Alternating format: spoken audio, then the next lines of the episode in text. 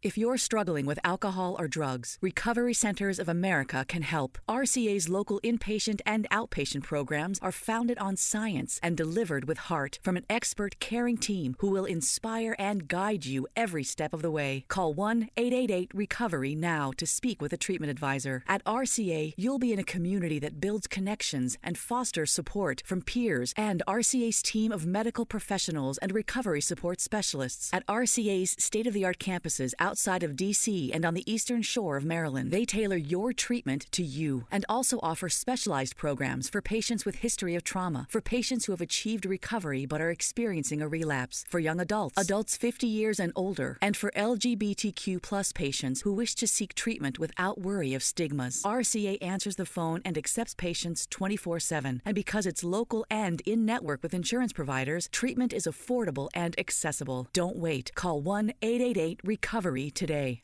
Ciao a tutti ragazzi e bentornati su Piove a cani e gatti. Oggi siamo tornati, siamo tornati in pompa magna dopo due settimane d'assenza perché io sono essenzialmente scema, ho avuto una traduzione a cui ho lavorato tantissimo, mi sono svenata, però adesso finalmente posso dedicarmi di nuovo a questo spazio che mi sta dando un sacco di soddisfazioni. Oggi mi sentite molto più scialla perché non sono sola. Non sono sola, c'è una bella persona con me, una persona che ha inspiegabilmente accettato la mia intervista. Si parla di una professionista, di qualcuno che voi avete sicuramente già sentito, non soltanto di nome, ma anche per quanto riguarda i suoi lavori, e la persona in questione è Benedetta degli Innocenti. Ciao a tutti, buonasera a tutti. Beh, io, io- tu mi devi spiegare perché pensavi che io non avrei accettato, no, lo voglio sapere. Eh, No, perché pensi, chi è sta scema che mi, mi vuole per l'intervista? Io sono... Ma io ti conosco, Eh, non lo come fa- faccio a pensare? Io so chi sei e ti seguo pure, come potrei mai Ma io pensare non che sapevo che tu mi seguissi, cioè, capito? Io non lo so, cioè, non sapevo che Ma tu... glielo- ma sì, gliel'ho detto anche a Victor, io ti seguo sempre. E allora, D- sai da, da dove? Dalla live su Evangelion, io ti ho amata Madò. più di... Sì, sì, devo E allora- le, le mie... Allora sì. mi ciccia fuori una domanda improvvisata, perché io avevo la scalettina con le domande che ti dovevo fare, eh, quella proprio da professionista, poi però sono domande molto molto quelle che avete già sentito del tipo cioè ma come è cominciata questa cosa però altre sono un pelino dettate dal cuore. Allora ricordiamo prima di tutto dove avete già, già sentito Benedetta. L'avete sentita nei panni di Yennefer che personalmente io ti ho amata in quell'occasione Grazie. Cioè, senti- ma perché allora io te lo dico, inizialmente avevo visto The Witcher soltanto in inglese, ma perché ho una scimmia mia, volevo, volevo un attimo sentire la voce di Harry Cavill, perché vabbè, sono una donna semplice. E Beh, beh. s- secondariamente io poi guardo sempre il- l'adattamento italiano come è stato fatto per deformazione professionale, perché voglio capire più o meno che, che cazzate hanno fatto e se hanno fatto delle cazzate. Quando ho sentito che c'eri tu, ho detto, ma io questa dove cazzo l'ho sentita? Ci penso, ho detto, aspetta, ma è Benedetta. Vado a vedere e sei tu.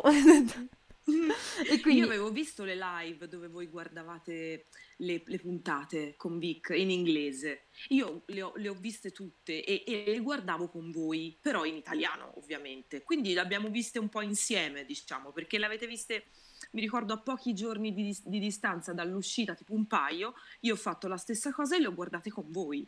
Quindi anche per rendermi un po' più edotta de- di tante cose che magari non sapevo e voi sì. Eh, Però quindi ti sei, au- ti sei autoascoltata. Sì, sì, è una cosa poi che faccio sempre più che altro per eh, didattica personale, per spirito di autocritica, non per vanagloria fine a se stessa, che voglio dire non, non- non serve a niente, non capita, cioè nel senso non è che io penso che noi mh, ci mettiamo giustamente a servizio di una cosa che è già stata fatta, deve essere ehm, svolta come un compromesso nobile per non tradire quello che è stato eh, fatto in eh, lingua originale, ma neanche stravolgerlo con le proprie inclinazioni pers- personali senza sovrastare gli attori. Questa è la mia idea. Sì. Io adesso voglio farti proprio una domanda, una di quelle che è, è d'obbligo fare, ma anche perché sono incuriosita anch'io. Quando è stato il giorno in cui tu hai detto io voglio fare la doppiatrice? Che ti sei svegliata e hai detto io voglio fare questo, questo di lavoro? questa guarda è un domandone e ne- non è neanche scontato perché potrei risponderti, oh mio Dio, fin da quando ero bambina avevo la voglia di fare... Allora, è stato un caso. Ah, Cioè, al- allora, eh, sì, ti, ti spiego brevemente, non voglio ammorbare tutti quanti, te in primis. no. Allora, io ero sempre stata una, una grande fan del doppiaggio, nella misura in cui da quando ero abbastanza piccola ho imparato a riconoscere un doppiatore invece di un altro, a preferirne uno invece di un altro, a imparare i nomi perché poi aspettavo alla fine della fine dei titoli di coda della mamma, dei macchinisti, della so- sorella, dei E microfonisti. poi alla fine c'è Aspettavo sta il alla doppiatore. fine, fine, fine. Aspettavo e quindi ho- ho imparato anche ad avere una certa dimestichezza con i nomi e ad avere quindi di conseguenza le mie preferenze.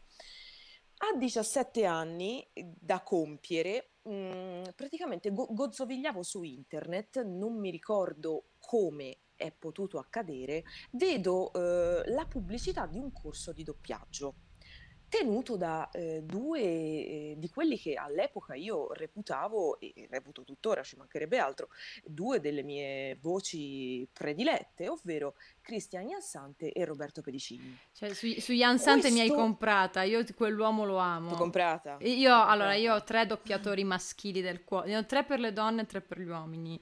E Sparali. per gli uomini ci sono eh, Cla- eh, Claudio Moneta, Claudio Sì, Moneta, Jan Sante e, e Massimiliano Alto, che però adesso credo che sia soltanto direttore di doppiaggio. Però lui è la voce di no, Ranma, capito? Lui è la voce di Ranma, io non, po- non oddio riesco... Cioè, Ramma, per me è, mamma mia. Poi per le donne, di recente sei entrata tu. No- non lo dico per leccare il culo, veramente. È proprio una cosa mia. Cioè, Oh ultimamente è. Poi ci sono Cinzia De Carolis, che è quella che doppiava Lady Oscar, che anche lei attualmente credo che si sia data più alla direzione che ad altro. E Laura Sì. Boccanera, Laura Boccanera per me è proprio l'amore infinito. Ti ho interrotto, scusa, vai avanti. Beh, no, ma che interrotto, ottimi gusti comunque, cioè stiamo parlando di persone di, di una certa ca- caratura, quindi devo dire mi trovi perfettamente d'accordo, ma poi io amo un po' tutti. No, non è vero, non è vero, sarebbe Vabbè, stupido dirlo, ma, ognuno ha le ma proprie comunque... antipatie in ogni campo. Sì, sì, sì, eh, ah. E, ehi. Comunque, eh, praticamente vedo questa pubblicità eh, di un corso che si sarebbe svolto a Pescara. Io sono di Prato, in- vicino a Firenze. Ero mi- minorenne perché o li dovevo compiere di 17 o li avevo appena compiuti, fai conto. Allora cosa succede? Eh, faccio la mattata chiedo ai miei, soprattutto a mia madre, di accompagnarmi a fare questo provino perché si poteva accedere a questo corso solo tramite provino. Io però da sola non potevo andarci perché ci voleva la, la sua firma perché non avevo compiuto 18 anni. Quindi lei eh, acconsente a, accompagnarmi, facciamo sto viaggio della speranza fino a, fino a Pescara.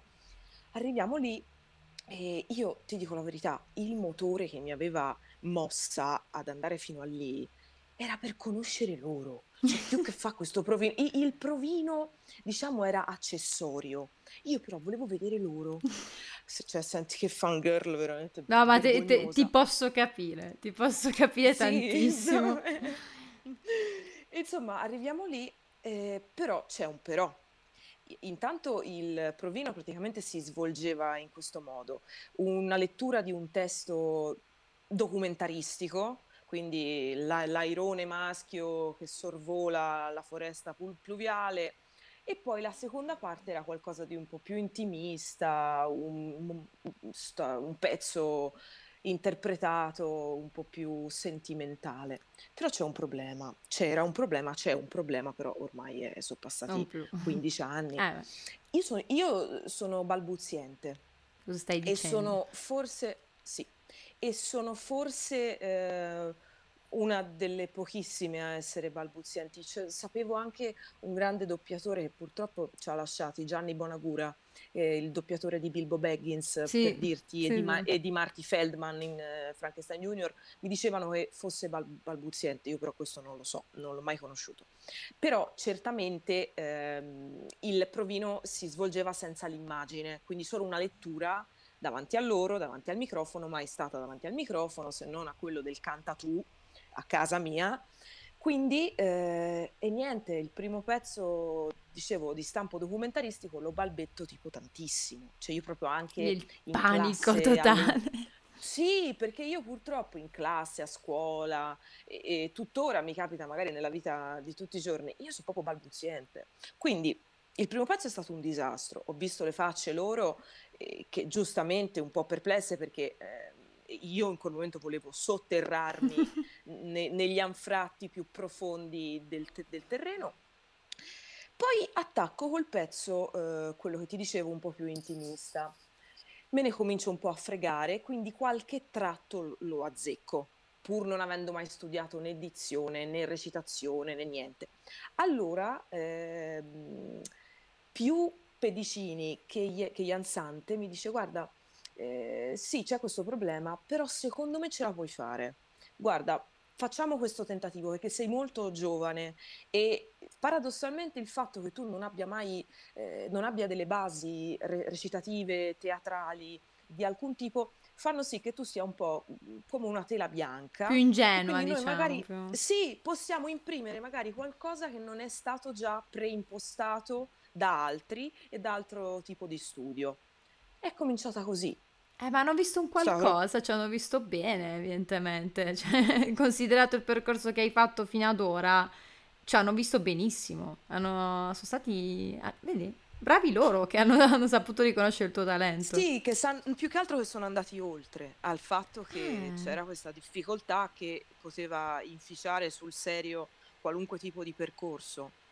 Ma quello sì, ma guarda, allora, tu sei una delle poche, io di doppiatori ne ho conosciuti un po', sei una delle Sì, poche persone che non ha avuto la base eh, teatrale. Eh, Io, io sì, di, di base io ho fatto teatro per un po' di tempo, quindi dizio, poi facevo anche teatro tragico, tragedie greche, quindi la dizione doveva essere perfetta. Si vede- io poi ho il, sì, ho il problema che sono terronissima, io sono pugliese e quindi le- le- eh, lo so, ma le, le vocali aperte e chiuse a caso, ehm, per me è proprio una roba terribile. Infatti io mi esercitavo a casa a parlare in dizione, mia madre si voltava e diceva non parlare come quelli di 100 vetrine. Quindi insomma, immagina le cose. E un paio di persone che ho conosciuto hanno anche intrapreso la, la carriera da doppiatore. Ora, Oh, Parliamo di questa cosa che io ultimamente ho notato. Le varie celebrity che magari anche dal mondo che non sia proprio il mondo attoriale. Vabbè, partiamo da quelle perché di quelle che stiamo parlando. Quelle, le persone che da attori iniziano a fare i doppiatori. Puoi spiegare che questa cosa non è scontata? Perché un conto è fare, cioè io ho sempre pensato che non fosse scontato, perché un conto è fare l'attore, avere una formazione teatrale, un conto è saper stare vicino al microfono.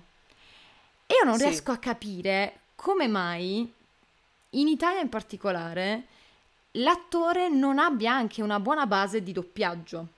Non, non ce l'ha, ce l'ha poco. Cioè, tu lo senti che in quell'istante sta recitando.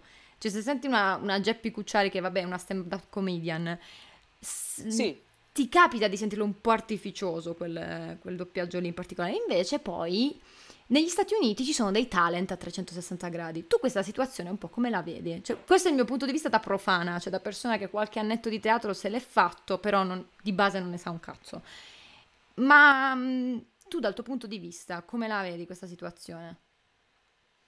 Guarda, io chiaramente ti parlo per quella che è solamente la mia opinione e la mia esperienza ormai eh, sono quasi al tredicesimo anno di attività. Mhm. Quindi non è tanto, non è pochissimo, diciamo è una sana via di mezzo.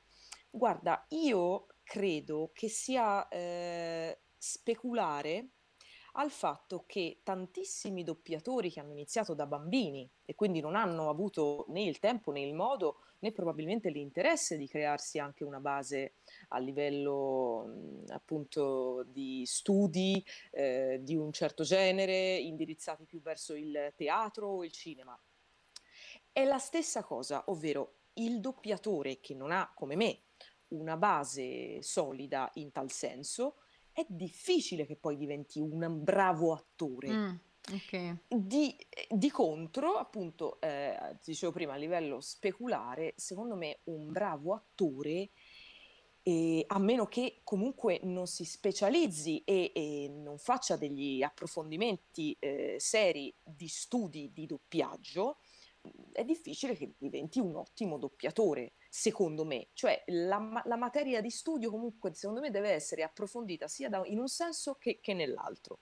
Perché dire eh, noi siamo doppi- l'attore in quanto tale eh, è abile e sa destreggiarsi in tutti gli ambiti che riguardino la recitazione. Secondo me non è assolutamente vero, no. in quanto la base italiana, perché parliamo giustamente di questo in questo caso, è molto diversa da quella am- americana. Gli attori e i cantanti americani hanno eh, una formazione a tutto tondo, che permette loro di saltabeccare tranquillamente dal musical al doppiaggio di un film in sala, alla recitazione di una serie eh, o di un film. Questa è proprio un'altra cosa. È, è una questione di formazione. Che sì. nasce diversa, secondo me. Poi ne- negli anni chiaramente ci sono stati esempi eccellenti, come Gabriele Lavia, quando ha doppiato V per Vendetta, o un po' più sciocchino, Il diavolo veste Prada, secondo me ha fatto un, un ottimo lavoro. Sì. E lui è un attore, è un attore anche di una certa risma, insomma. Però ad esempio a me viene in mente anche, eh, se non mi sbaglio, Alessio Boni, lui aveva, ha recitato recentemente in lingua inglese e gli avevano, oh. pro- se non mi sbaglio lui, non, non voglio dire una cavolata assurda, però lui aveva recitato in questa pellicola in lingua inglese, dove interpretava un personaggio, credo, italo-americano, non ricordo bene la trama. E lui ha rifiutato di ridoppiarsi proprio perché ha detto io non sono un doppiatore, io sono un attore. Io quello che dovevo fare per quel film l'ho fatto e preferirei dare un lavoro a una persona, un turno di doppiaggio, dei turni di doppiaggio a un doppiatore professionista piuttosto che doppiarmi io e magari fare un lavoro non eccellente. E questa è una cosa che io personalmente condivido. Non è una cosa non che fanno sapevo, in tanti. Non lo sapevo, molto sì, apprezzabile. Sì. E non è una cosa che fanno in tanti, ad esempio, per quanto Riccardo Scamarcio possa essere un attore bravo, sentirlo ridoppiarsi è qualcosa di molto stridente perché tu un minimo di inflessione, anche qualche vocale sbagliata, la senti al, rispetto sì. magari al doppiatore professionista.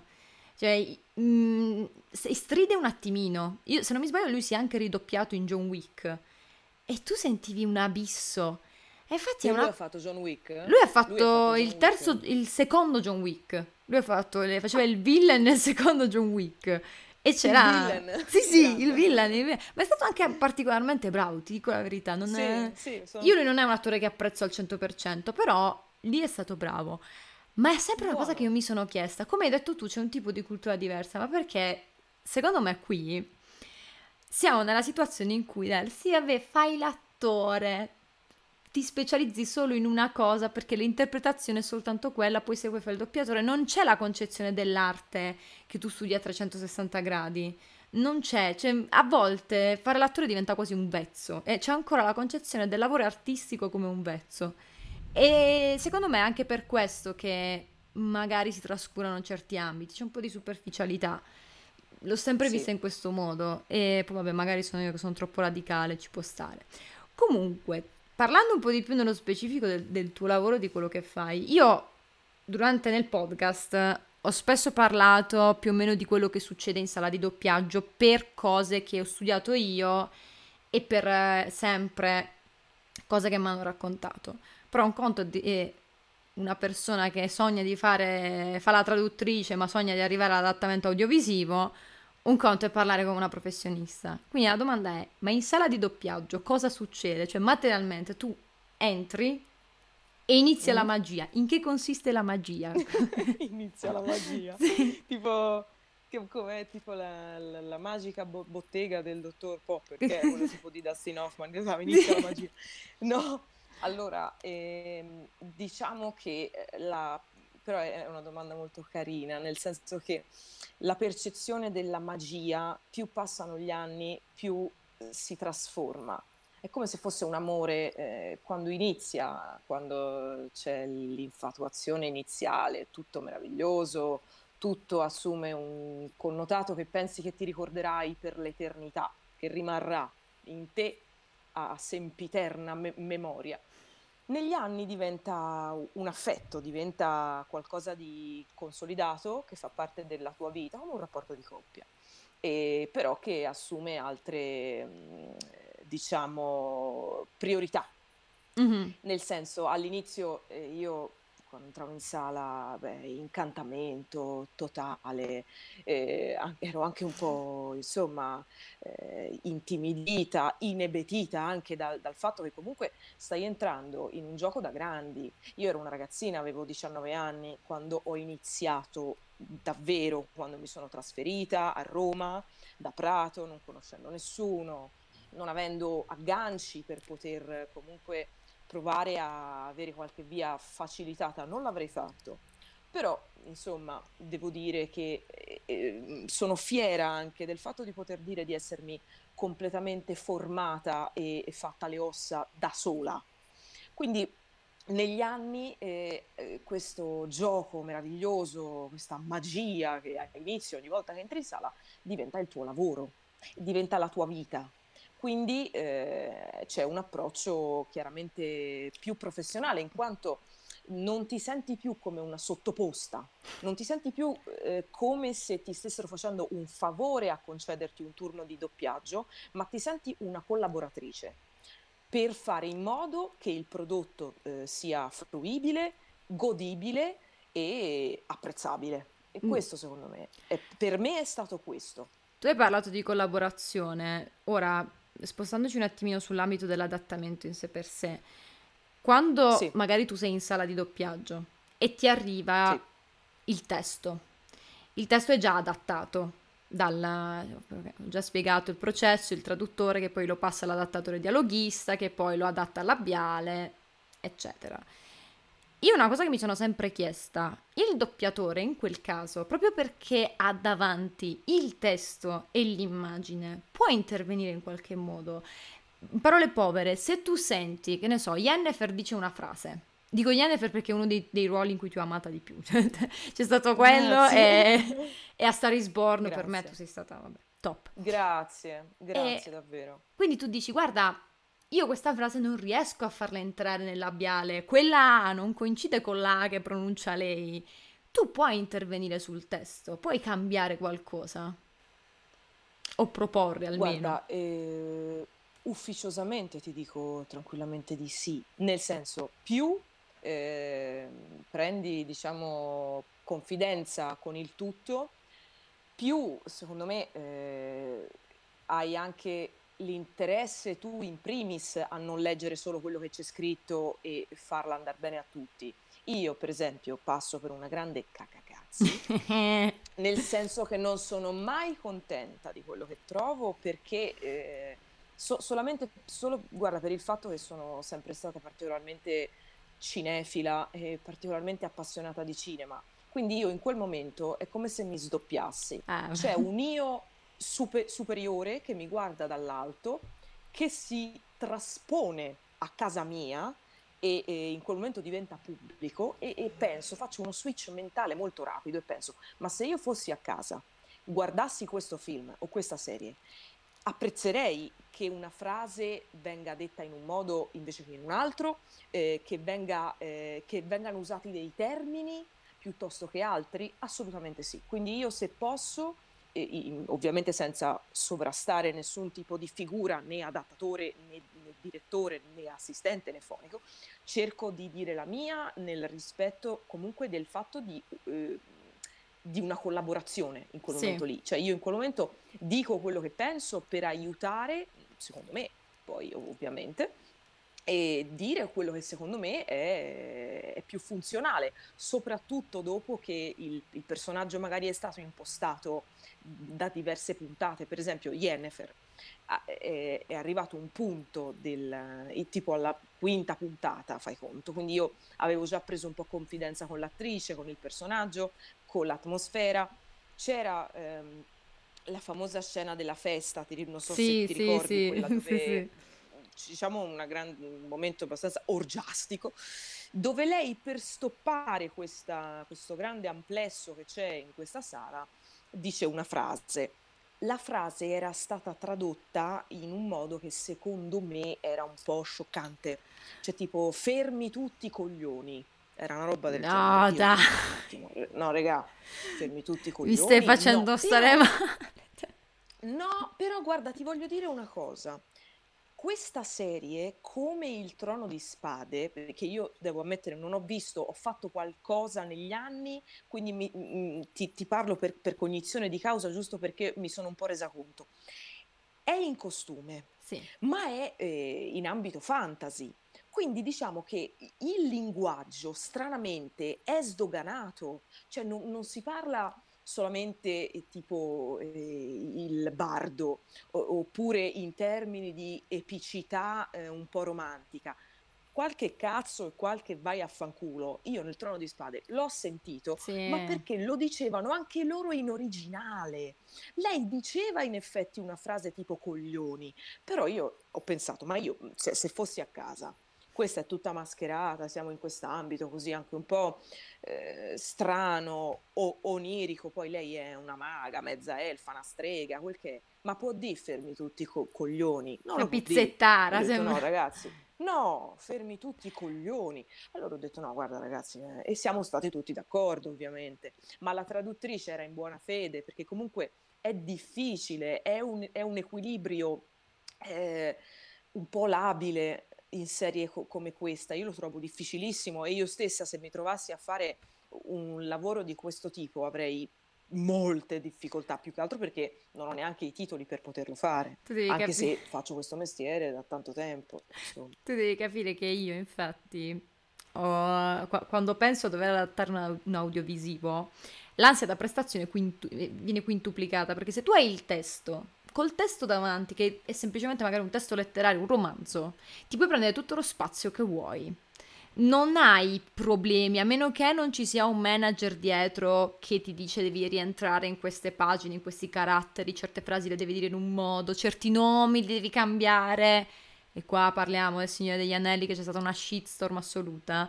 Lì però sei già più tranquillo. Con l'audiovisivo, e con audiovisivo intendo dai telefilm ai film ai videogiochi, soprattutto i videogiochi di adesso dove il labiale è quasi umano, c'è molta ansia da prestazione perché tu non sei l'unica testa in quel caso, ce ne sono tante, tra cui anche il doppiatore, che è quello che la deve portare in scena la cosa, diciamo in scena. Esatto, Ed è la esatto. pe- e tu ti trovi in una difficoltà immane. Poi vabbè, ci sono stati casi assoluti, vedi Evangelion, dove a quanto pare l'adattatore ha detto fa niente, scriverò qualcosa di mio, ignorando completamente Mm. quello che è il testo originale, cosa che se tu vai a dire all'università dove, o comunque a qualsiasi formatore ti, ti dice no, ti prego non lo fare. E que- questa, doma- questa cosa mi porta a farti la domanda se c'è mai stato proprio una di, senza fare nomi ovviamente, non ti voglio mettere nei guai, un adattamento... No, guarda, io mi ci metto nei, Ma nei no, no, guai. vorrei evitare. Se c'è stato No, no, no, magari però guarda. un adattamento che tu quando l'hai visto, quando magari stavi lì a leggere, a interpretare il testo, anche perché so che i tempi del doppiaggio sono estremamente risicati, cioè credo che tu il testo praticamente lo conosci all'istante, se non sbaglio, giusto? Esatto, E quindi non hai Sì. neanche il tempo di elaborarlo, però ti è mai capitato che tu dici, ma raga, ma sto adattatore che è successo? Che, che- che era ubriaco? Cos'è successo? Sì, sì, ma non solo, guarda, ti dico, ti svelo questa grande e, e brutta verità. Praticamente, soprattutto eh, per quanto riguarda le serie, eh, l'adattatore che diventa nel tempo più quotato, diciamo che è una verità abbastanza tacita, ma è un po' come il segreto di Pulcinella, nel senso che lo sappiamo tutti. Se l'adattatore che diventa quotato si trova a dover affrontare dei tempi di consegna ristrettissimi e eh, su più prodotti, magari anche diversi fra loro, quali magari anche il, il reality o il cartone animato o ehm, il documentario o una serie o un film. Diciamo che si mh, avvale dell'aiuto di ghostwriter. Quindi quello che tu pensavi essere mh, una certezza, cioè io so, io ho i miei due o tre che secondo me sono sempre una certezza, perché comunque c'è il senso, c'è il rispetto delle labiali, c'è il rispetto sintattico che per me è, è, è fondamentale, credo che lo sia per tutti, quando non è conforme a quello che tu hai sempre visto e conosciuto di quella persona, allora capisci che l'ha prestato, a qualcuno, sì. Non, a qualcuno e ci ha messo la firma. Quindi eh, più, più, purtroppo è capitato più volte di trovarsi in, difficoltà abbastanza importanti. Io ti dico la verità, questa sì. cosa l'avevo sentita e pensavo fosse una mezza leggenda metropolitana, ma adesso tu mi stai no, dicendo di no. Che da un, lato, vero, da un lato ti dico che un, la comprendo perché so cosa vuol dire avere la mole di testi addosso. Cioè, tu passi. Però aspetta, Svet, perché secondo me tu, mh, mm, cioè, sai, è, il rischio di ogni mestiere, anche sì. del mio, eh. Mm, a un certo punto diventi un po' bulimico, nel sì. senso che vuoi fare tutto, vuoi tutto per te. È, è successo anche a me, eh. poi a un certo punto mi stavo ammalando e quindi ho, ho scelto di cominciare a, a selezionare un po' di più anche per prestigio certe cose magari non le fai più e, e anche eh, non stare a 3-4 turni al giorno eh, dove veramente ti ammali. Ah beh, eh, a un certo punto diventando grande, diventando un po' più tranquilla, avendo qualche c- certezza in più che non sia mai fino in fondo. Io non, non ti di- direi oggi io sono tranquilla, sono arrivata, non, non avrò mai nessun problema, non è così. Però ti dico, secondo me eh, fare più di quello che pensi di poter fare, cioè prendersi l'impegno eh, per qualcosa che sai di non poter reggere fin, da, fin dall'inizio, secondo me è sbagliato. Cioè quantomeno perpetrare questo comportamento negli anni. Per questo poi ci, ci si avvale di magari il ragazzo o la ragazza che è appena uscito o è uscita dall'università, dal tuo stesso corso di studi magari, e, e, e, gli si affida questa mole in, incredibile di roba, secondo me. Che poi Capito? sì, può, può, essere, cioè uno deve avere anche un po' il coraggio di dire anche basta, lo prendi, lo metti da parte, quello, quello sì. E ti posso, sì. ca- posso capire anche un po' la situazione.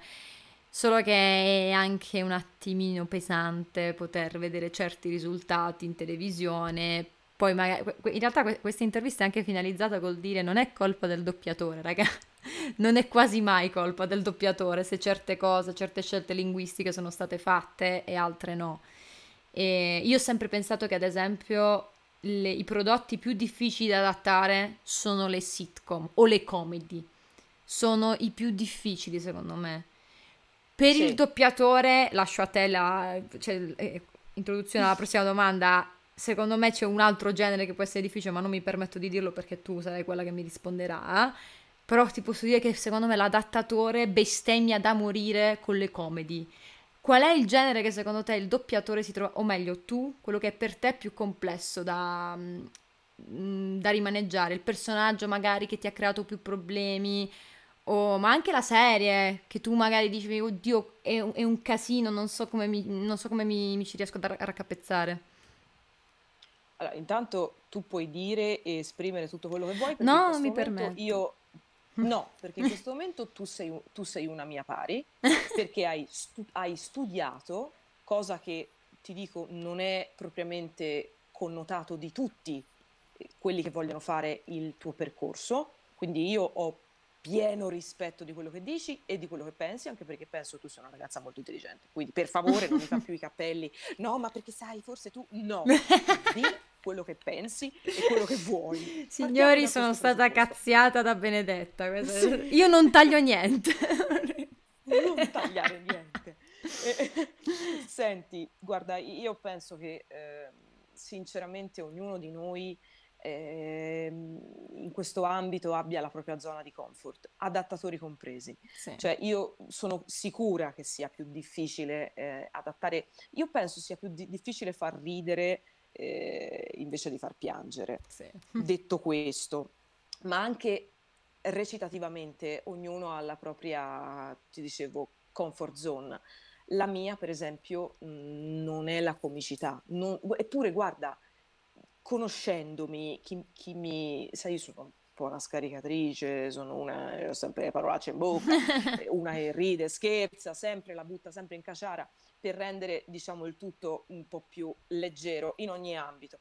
Però io trovo invece molto difficile far ridere. Oppure la cosa, ecco, la mia bestia nera, per esempio, sono i cartoni animati. Mm. Perché per farli, secondo me, devi entrare, devi avere un setting mentale preciso. E io non riesco, nonostante ehm, siano passati 13 anni, è un qualcosa che quando mi trovo a farla sono sempre un po' in difficoltà, perché è un... non mi diverto. Cioè, se non ti diverti, poi non riesci a far divertire neanche gli altri. E mi dolgo di questo, perché io invece li guardo, li ho sempre visti, cioè, adoro la Disney, tanto per dirne una, adoro, eh, sai, mi sono vista come ci siamo visti tutti noi, i Ah, Pokémon, eh. i Digimon, i, i, i Cazzimon, capisci? Cioè, sono cose che abbiamo visto tutti, ma farli, guarda, non è una cavolata, secondo me. Invece tantissimi miei amici e colleghi, maschi e femmine, la trovano una cosa tranquilla, divertente, la prediligono ad altre cose e io, io non, non riesco, per esempio, è È una un cosa più problema. forte di me. Non ti Sì, troveremo mai in un anime a sì, dire... invece purtroppo, ho- no purtroppo, che c'entra, mi è capitato di farne un paio, soprattutto uno ha avuto un, un successo, non, non so se Guarda, lo conosci, si chiama... qual lì. Qual è? No, mi, mi chiedevo quale fosse. Fate, Fate Stay Night Ah, chiama. no, Io che l'ho so c'era sentito. sen- Io non sono una grande fan di anime, cioè mi piacciono fino a un nemmeno certo io, punto. Mi piacciono fino a un nemmeno certo io. punto, ce ne sono alcuni che apprezzo e, e altri un po' meno. Però questo l'avevo sentito, sì. Anche... Sì, ecco, neanch'io però li guardo, non li fruisco, c'è qualcosa proprio, c'è un, c'ho una, c'ho una resistenza in merito, non so perché. E quella volta io mi ricordi, mi ricor- mi ricordi, mi ricordo provai una, una difficoltà soverchia, veramente. Cioè, n- perché è un attimo a scadere nella retorica, perché comunque parte da una base un po' retorica, un po' mh, diciamo molto enunciata del e allora andremo insieme a fare questa missione. E io, siccome veramente, cioè, mi, mi cadevano gli, gli attributi, pur, pur non avendoli, mh, a leggere quelle battute, cercavo di asciugare un, un pochettino, invece no, perché quello è un target preciso che vuole una recitazione precisa.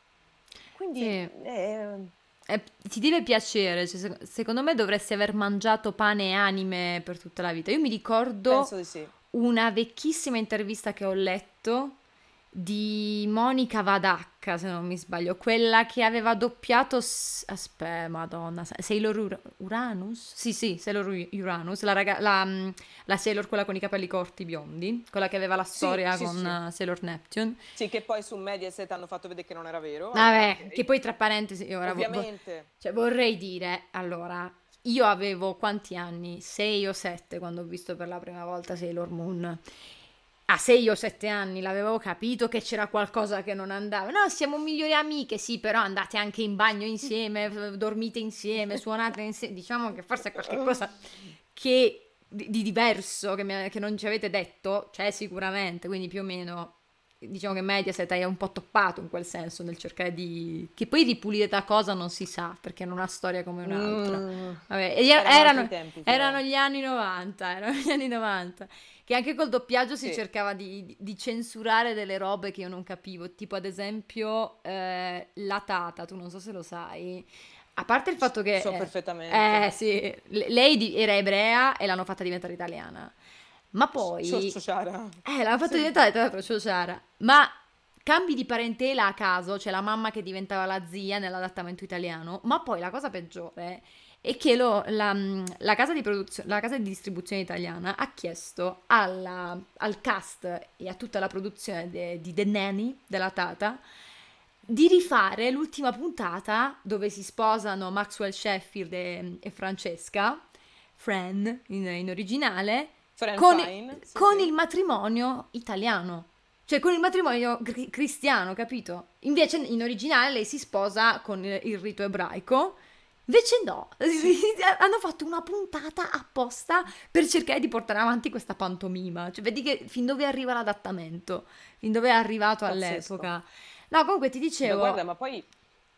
Sì, No, ti dicevo, avevo sentito questi, letto questa intervista vecchissima, tra l'altro, di lei che proprio diceva: A me gli anime non piacciono. Non, non mi piacciono proprio, non riesco. Quando ho doppiato quel personaggio non mi è entrato minimamente nel cuore. Io lì per lì ero piccola quando ho letto questa cosa, ci sono rimasta malissimo perché era una delle mie preferite. Lei era quella che aveva la voce, a me piacciono le voci molto aspre.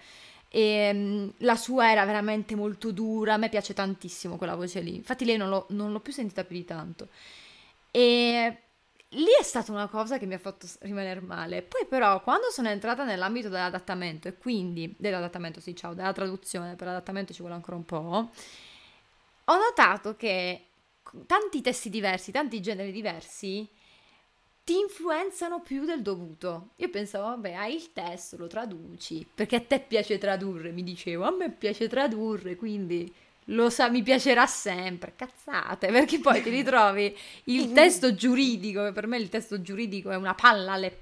Vabbè, non diciamo niente. Mamma mia, ma ci è credo. una roba colossale, ma infatti adesso Ah, personalmente io preferisco tradurre fumetti che, che trattati, ma questo è un po', un po' tante persone, però ci sono persone che sono fissate con i testi medici, io non le capisco.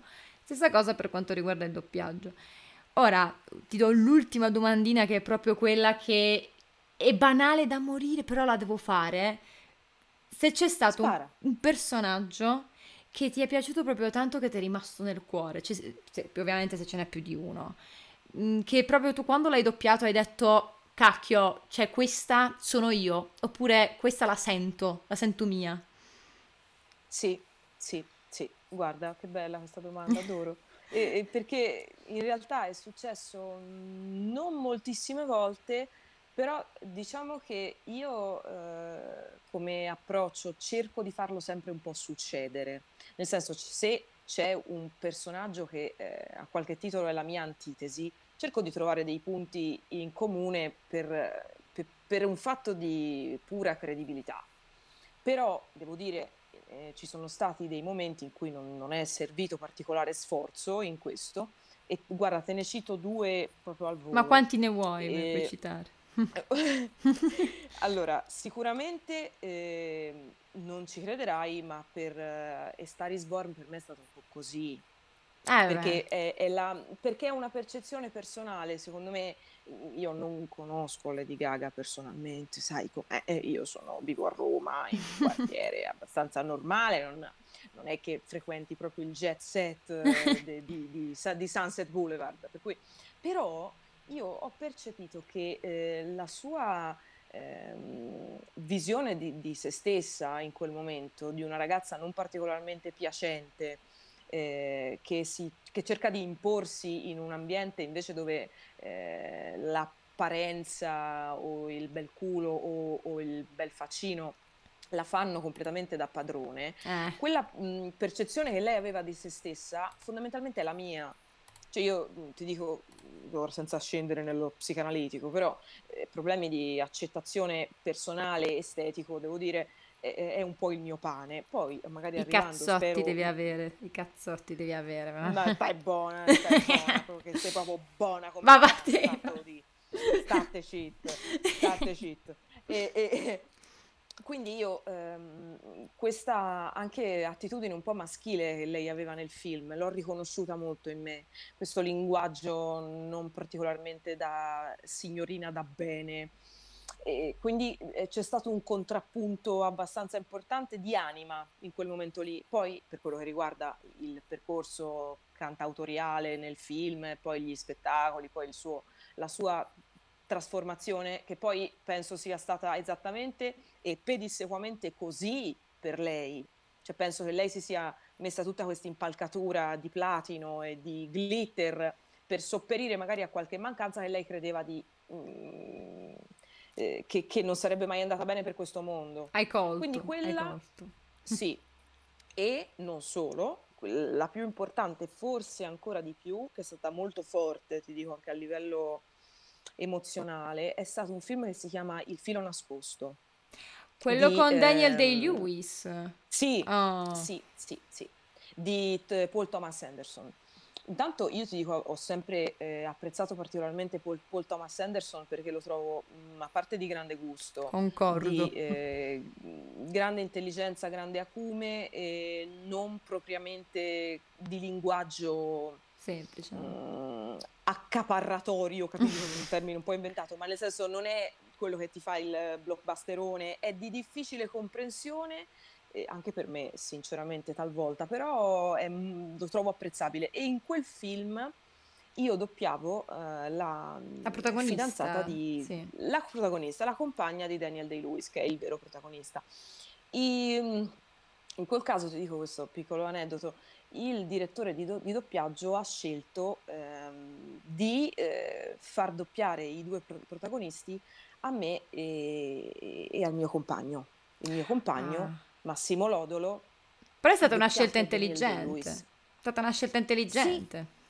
Sì, sì, perché lui, diciamo, se la prospettò. Intanto ci ha chiamato personalmente, cosa che di solito non avviene pr- praticamente mai, cioè di solito sono le società di doppiaggio che ti chiamano e ti collocano mh, a fare quello che devi fare.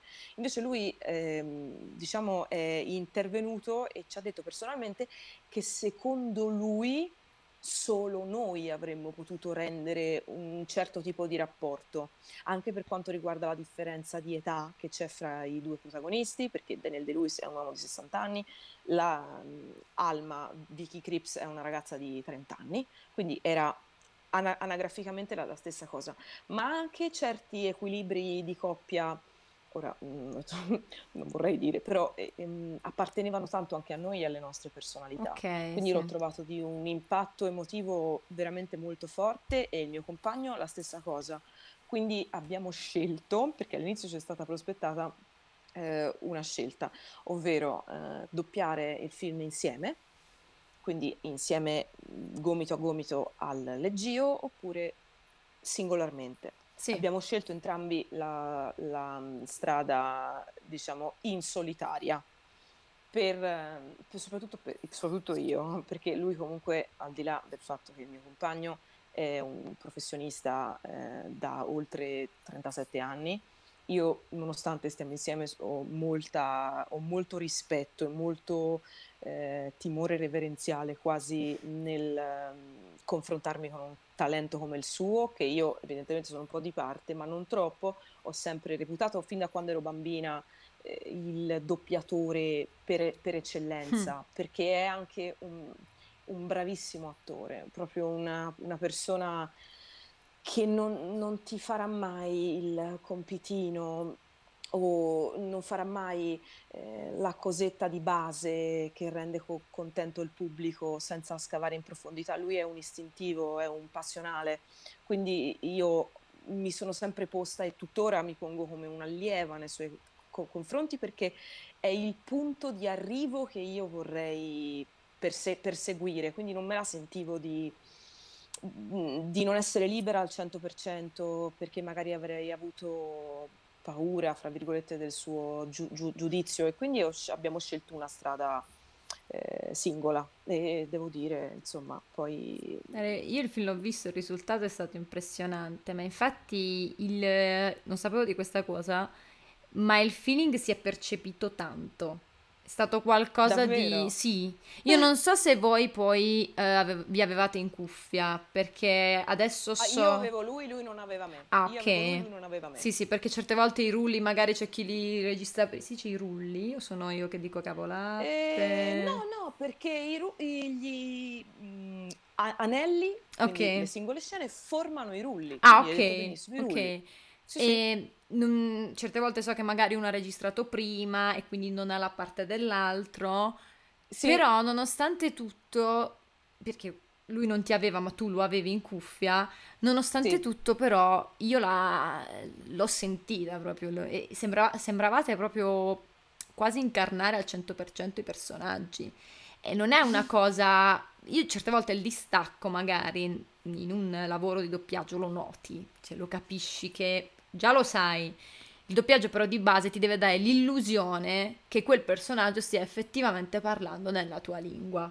Questa volta non c'è stata neanche l'illusione, perché il direttore di doppiaggio ha avuto l'intelligenza di, crea- di cercare due persone che potevano incarnare al 100% quel tipo di personaggio, che è una cosa che di base si fa spesso, ma alle volte non accade. Infatti un sacco di volte prendo ad esempio il doppiaggio di Brooklyn Nine-Nine, che tra parentesi io non, non ho neanche presenti i nomi dei doppiatori, ma a volte secondo me sono state fatte delle scelte di voci un po' infelici, perché tu ti vedi il commissario Holt, che è un uomo alto, grosso, tutto così, e gli, gli hanno messo una voce. No, aspetta, scusa, il commissario Terry, cioè il sergente Terry, che è un uomo mastodontico interpretato da Terry Crews, con una voce che è molto giovane.